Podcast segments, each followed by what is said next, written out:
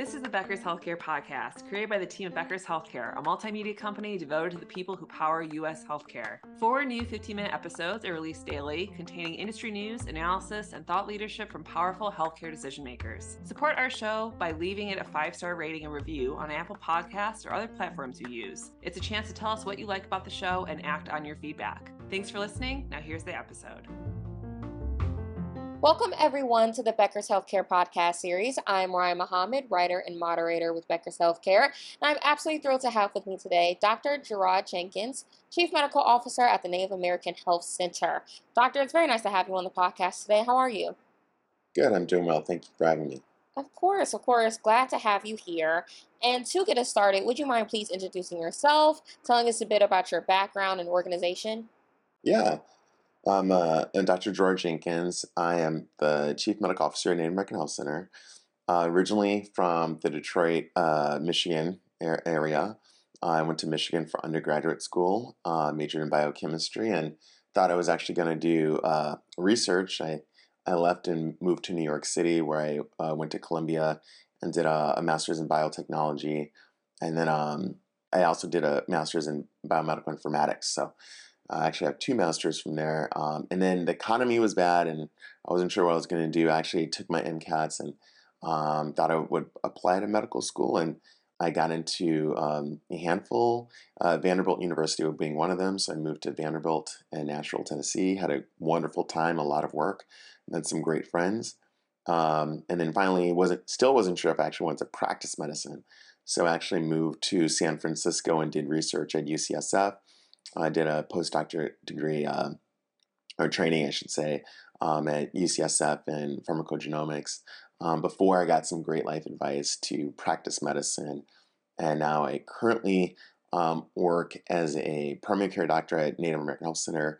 Um, but before that, I also did uh, uh, worked as a hospitalist physician for about seven years at, at Sutter Health. Wonderful, wonderful. Thank you so much for um, giving us that background. I'm currently in New York, so I love how we have that similarity.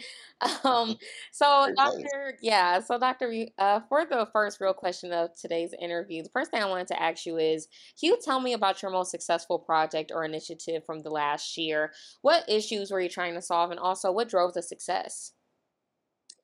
Yeah, I would say that um, one of the big projects from last year was trying to, and I'm just going to be honest, it was really trying to uh, meet the budget and and and take care of provider and hire providers. So um, those were the two big, I would say, kind of challenges. But those were also, and I consider them projects because on one hand, I needed to get the appropriate staff, identify the right people, hire the right people, train the right people and then have them work on task with me which was hey we need to provide the best care possible for the for the patients that we're going to see and if there's questions you know talk to myself or um, the medical director what have you about doing that. So for, for myself it was really about um, getting the best staff and, and training them for that. Um, we were under immense pressure uh, because our budget number did not look good and there was um, considering talks of like you know what we need to do do we need to cut staff or this or that um, but what i told the providers is just focus what's in front of you. And the person that's in front of you is the patient. So focus on that and then i'll take the stress and worry about the other stuff um, with the finance team or cfo or what have you. So um, through doing that we actually did did very well. And by taking some of the pressure off for the providers and just having them focus on what they really need to do, which is patient care.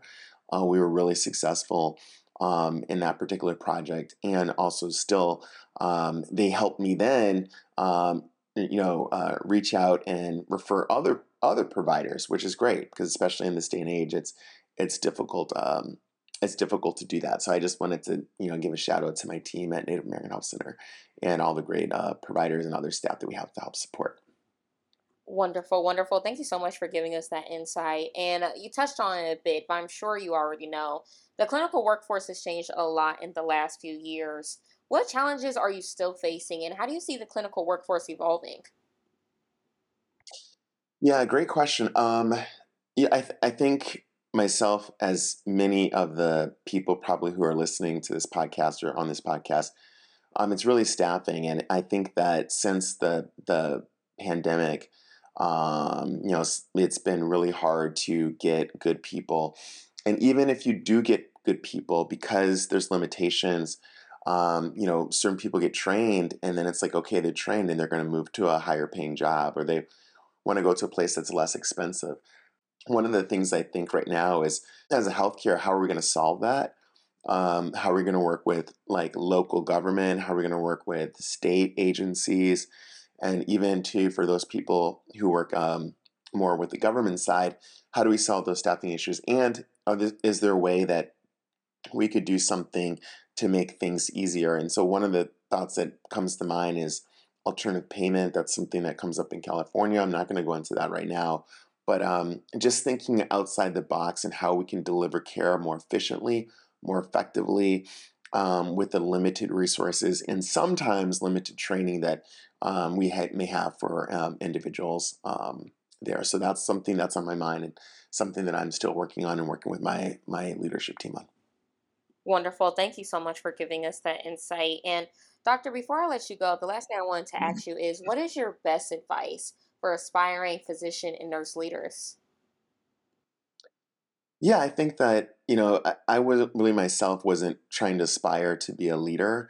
Um, I just uh, I just followed opportunities that I thought worked best or things that were interesting to me.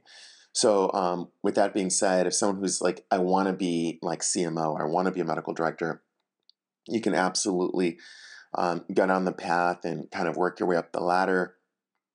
But one of the pieces of advice I would give is um, you know, don't you know uh, go in with just uh, blinds and not looking to see what else is out there. So as I mentioned earlier, I actually started as a as a hospitalist when I first came out of my residency, and my thing was like, okay, I'm going to work as a hospitalist, but I realized that there's difficulty, you know, with people getting readmitted.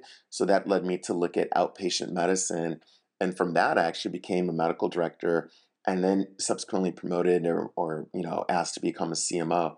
So I didn't plan that by any means, um, and it wasn't my plan to begin with. But one of the things I tell um, young adults or young leaders is, you know, look at the whole picture, have a plan in mind, but be willing to accept that, you know, you only you're probably only sixty six percent of that's going to come to fruition, and the other thirty three percent is just fate and you have to be okay with that. So that's what I things I would I would say to um, both physician leaders, nursing leaders, and even other people who are just getting started in their career and thinking about what they want to do in that related to their, their, their choices in life and healthcare. Yeah, wonderful. Thank you so much for those final thoughts, Doctor. This has been an amazing informative discussion. So, again, I want to thank you so much for coming on Becker's Healthcare. And I look forward to connecting with you again soon.